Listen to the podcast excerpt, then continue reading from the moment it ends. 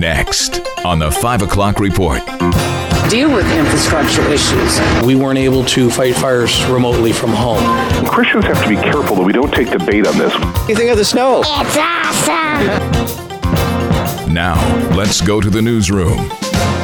Good evening and welcome to the broadcast. I'm Greg Gillespie. Power outages from the ice storms of the last 48 hours still having impact today, while NYSEG and other utilities say that most of the folks who lost their electricity are back online.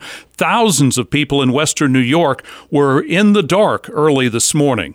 NYSEG's Alexis Arnold says 300 extra workers were brought in to assist in hard-hit Erie County, New York. Our area just part of coast-to-coast, wall-to-wall winter weather. California mountain regions buried under mountains of snow. Listen to the wind in this report from Carter Evans. Heavy snow and fierce winds from a historic winter storm are creating whiteout conditions along northern California's major mountain roads. The National Weather Service says the storm could bring 75-mile-per-hour wind gusts and up to 7 feet of snow, with dangerous blizzard conditions in elevated communities surrounding Los Angeles. How often does it snow in Southern California? Western children don't often get to see snow. They are excited. What do you think of the snow? It's awesome! For our area, cold and windy tonight and tomorrow in New York and Pennsylvania. The Family Life Forecast is coming up in just minutes. A year ago, Moscow started the Russian invasion of the former Soviet country, Ukraine. Today, U.S. Secretary of State Anthony Blinken celebrated the spirit of the Ukrainian people. They have fought bravely to defend their nation, their freedom, the right to determine their own future. And they've demonstrated inspiring unity in helping one another endure Moscow's relentless assault. 365 days of this war have extracted a heavy toll on both nations. Both Ukraine and Russia have paid dearly over the past year. Estimates say more than 200,000 people have been killed or wounded. There is no sign of this war ending. Both sides are dug in. While the Ukrainian soldiers are full of determination and hope, they insist what they really need are more weapons and ammunition. Charlie Dagata. The Pentagon has promised another $2 billion in weapons and equipment. But retired General Jack Keane tells Fox News that victory in Ukraine can only happen if the U.S. stops its piecemeal arming of Ukraine and decide to go all in. If we retreat in the face of Russian aggression, like Obama did in 2014 and like Biden did in Afghanistan, what do we get as a result of that? History gives us the answer. Yeah. It's more aggression. Keane tells Fox News that the West needs to provide more fighter jets and advanced weaponry. Longtime activist Aaron Brockovich was at the site of those chemical spills and fires at East Palestine, Ohio. We're going to have to change practices, deal with infrastructure issues, change antiquated policies, change antiquated law. Ohio Governor Mike DeWine was pressed to say that it is still safe to live in that area. He agreed that, according to all the experts he talks to, it is still safe to live in that area. Facebook's parent company says from now on, fewer people will be sent to Facebook jail. The social media giant says it's reforming its penalty system so that people will be less likely to have their accounts restricted if their violations of company policies aren't that serious. The company Meta said in a blog post that it will now focus on helping people understand why their content was removed. Until now, users could find themselves prevented from posting on Facebook for 30 days at a time for relatively minor policy violations. We have a new update on recent whale deaths in the ocean waters off of New York and New Jersey. There isn't consensus on the cause, though, as we hear from Sarah Lee Kessler. Since December 1st, 24 whales have washed up on the Atlantic coast, including at least 10 at the Jersey Shore, Long Island, and Queens. The Marine Mammal Commission says those deaths have not been caused by offshore wind farms, but as part of an unusual humpback mortality event that began in 2016. New Jersey Governor Phil Murphy agrees. The report released the same day 30 New Jersey mayors called for a moratorium on offshore wind farms until there's more information. I'm Sarah Lee Kessler. Still to come on the 5 o'clock report on this final Friday of February. This week, we've brought you stories of challenges and rewards of personnel at local fire departments. We'll continue that series as we take you to Erie, Pennsylvania. Plus, the warm spells spell trouble for bees and a 10% tithe of the year to get closer to the Lord. I'm Kevin Williams, and here is your Family Life weather forecast. Some patchy clouds and cold, low temps, generally teens, single digits, some rural valleys. A few lake flurries around southeast of Lake Erie and especially Lake Ontario. Maybe a little dusting in spots. Then for your Saturday, rather cloudy with a touch of light snow or flurries. High temperatures, mid-20s to the mid-30s. On Sunday, mostly cloudy central New York with a flurry. Some sun elsewhere. Not as chilly. High temperatures Sunday, mid-30s to the middle 40s. Thank you, Kevin. Now more of what's happening in Pennsylvania and New York, where you live. 90% of houses in upstate New York are heated with natural gas. Even this week, when thousands of homes had electric heat knocked out by the icy storm, some state Democrats want to transition the natural gas dwellings to electric heat. Family Life's Mark Webster has our report. After broaching the idea of banning gas appliances in the name of fighting perceived man-made climate change, the Democrats now proposing gas lines not be allowed in new construction. A Hochul spokesperson says, quote, New York can't afford inaction on climate. We're prioritizing reliability and energy affordability. Well, that claim isn't sitting well with many, including Oneida County Executive Anthony Pecente. He wrote Hochul a letter saying, again quoting, before rash decisions are made, those that are going to be dramatic and drastic to homeowners, businesses, and government, there's got to be more discussion. Mark Webster, Family Life News. The workload for local fire departments continues to be bigger as workforces are smaller. Terry Sedney told Erie News Now that things are busier than when he was doing the job 2 years ago. I know the call rate has really gone up.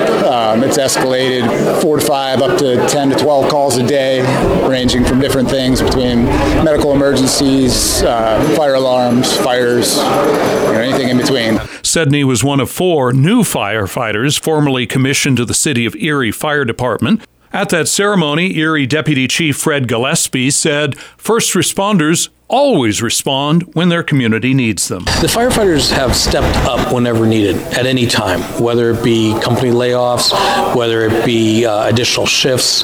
When COVID started, we weren't able to fight fires remotely from home. Every day, these firefighters still showed up. Every day, they responded on calls. In addition to the new firefighters, 5 current ones were honored by the City of Erie yesterday with promotions.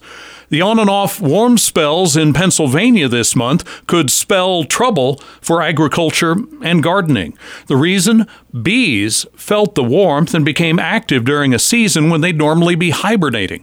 Fox 43 talked with Pennsylvania beekeeper Brian Wentz while his bees were actively buzzing around him on a 60-degree February day. We have a day like this, they're burning energy and it's not yet spring. So it does put them at risk for that reason and also food resources later on.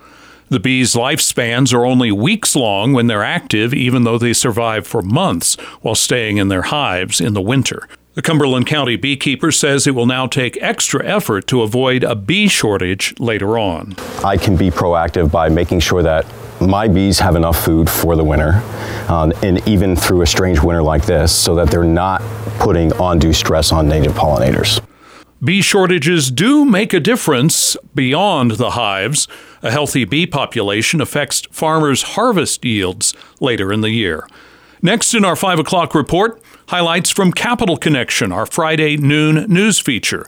Bob Price asked about the after-school Satan clubs that are being newly promoted in a number of places. What's going on is this National Satan Organization is pushing this wherever they see a Christian club, Good News Club, showing up. And basically it's just an attempt to try to, I think, force schools to say, okay, we're not going to have Christian clubs either. Michael Gere with the Pennsylvania Family Institute.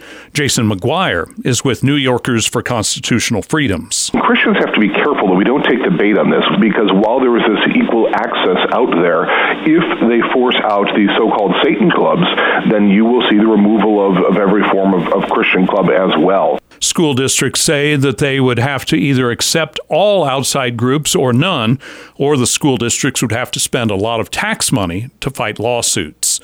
Socialized medicine is gaining steam in Albany. It's called the New York Health Act and essentially bans private insurance in the Empire State. Now it's time for your end of the week stock market report brought to you by Ambassador Advisors. We get that from Family Life's Dave Margolotti. Stocks turning sharply lower today to wrap up the week. More inflation-related economic data reported today added to the narrative of inflation remaining stronger than expected at the beginning of the year. Boeing dropped nearly 5% after halting deliveries on some planes due to issues. Software producer Adobe also had a rough session, losing more than 7%. Oil today climbed above the $76 a barrel mark, the Dow losing 336 points, the S&P 500 down 42, and the NASDAQ was off 195. Ambassador Advisors is a Christian financial planning firm helping faithful stewards do more. Online at ambassadoradvisors.com. Kevin Williams' forecast is on the way shortly, and a look at what may be happening at churches all across our area as Lent begins. That's on the way from the 5 o'clock report on Family Life. Congress recently made changes to retirement plans that will affect your IRA or 401k. Hi, I'm Rob West with the Faith and Finance Minute. For holders of traditional accounts, that is, retirement accounts not classified as Roth accounts, the legislation changes the age for required minimum distributions. That age had been 72. As of January 1st, it's now 73, which means you can go a little longer before being forced to take taxable distributions from your account. The new legislation also allows employers to offer post-tax matching contributions into an employee's Roth 401k. That could mean more tax-free income in retirement. If you have a Roth account, check with your employer for details. Discover the best Christian financial articles, podcasts, and videos by visiting our website, faithfi.com, or by downloading FaithFi, Faith and Finance from your app store. I'm Kevin Williams, and here is your Family Life regional weather forecast. We made it to the final weekend of February, and it starts on a wintry note. Moderate conditions are due by Sunday, but it's a bitter cold night tonight. A few lake flurries around southeast of Lake Erie and especially Lake Ontario. Maybe a little dusting in spots. Otherwise, just some patchy clouds and cold. Low temps, generally teens, single digits, some rural valleys, though. Then for your Saturday, rather cloudy with a touch of light snow or flurries. High temperatures, mid-20s to the mid-30s. Sunday, not as chilly. Maybe a couple of flurries in central New York, otherwise clouds and mixed sun. High temperatures, mid-30s to the middle 40s. Thank you, Kevin. And finally at 5, we take you to church. If you go to a congregation this weekend that pays attention to the season of Lent, you're likely to see purple decorations, and prepare yourself for 40 days of repentance, reflection, and Christian service. Lent is 40 days plus the Sundays from Ash Wednesday to Easter that, for me, mean that there's space to take a breath, look around the business of life, and remember both a broader purpose, but also some things that need reordered in my own soul. The Reverend Michael Wilson is stated clerk for the Presbyterian churches across Pennsylvania. That's 850 congregations. Each has their own opportunities to choose what they do. But he says that many congregations and individuals that used to not do Lent are these days. So I was at an Ash Wednesday service, and the pastor said to us, you know, for many of us, myself included, when we were growing up, if somebody would have said, okay, now you're going to come forward and we're going to make the sign of the cross on your forehead with ashes, and that's going to help us remind us of our humanity, we would have all said, no, the Protestants don't do that, Presbyterians don't do that. And I think there's been a lot of growth in recognizing that there is spiritual wisdom from around the church. And Protestants want to think we've got something to add to that as justification by faith, sanctification by faith. But we've also got a lot to learn in terms of being formed spiritually by the practices of the ancient church. The Roman Catholic Church never lost those policies and opportunities, but there are churches that are rediscovering the spiritual blessings. 40 days is significant biblically. 40 years in the desert, Jesus 40 days in the desert. There's lots of kind of 40s that have a spiritual significance of reflection, remembrance, kind of being formed as God's people. The Reverend Dr. Michael Wilson, who is stated clerk of the Synod of the Trinity of the Presbyterian Church. And that's the world we live in this 24th day of February 2023. Thanks for coming along. From all of us who work for you at Family Life, have a blessed weekend. I'm Greg Gillespie, Family Life News.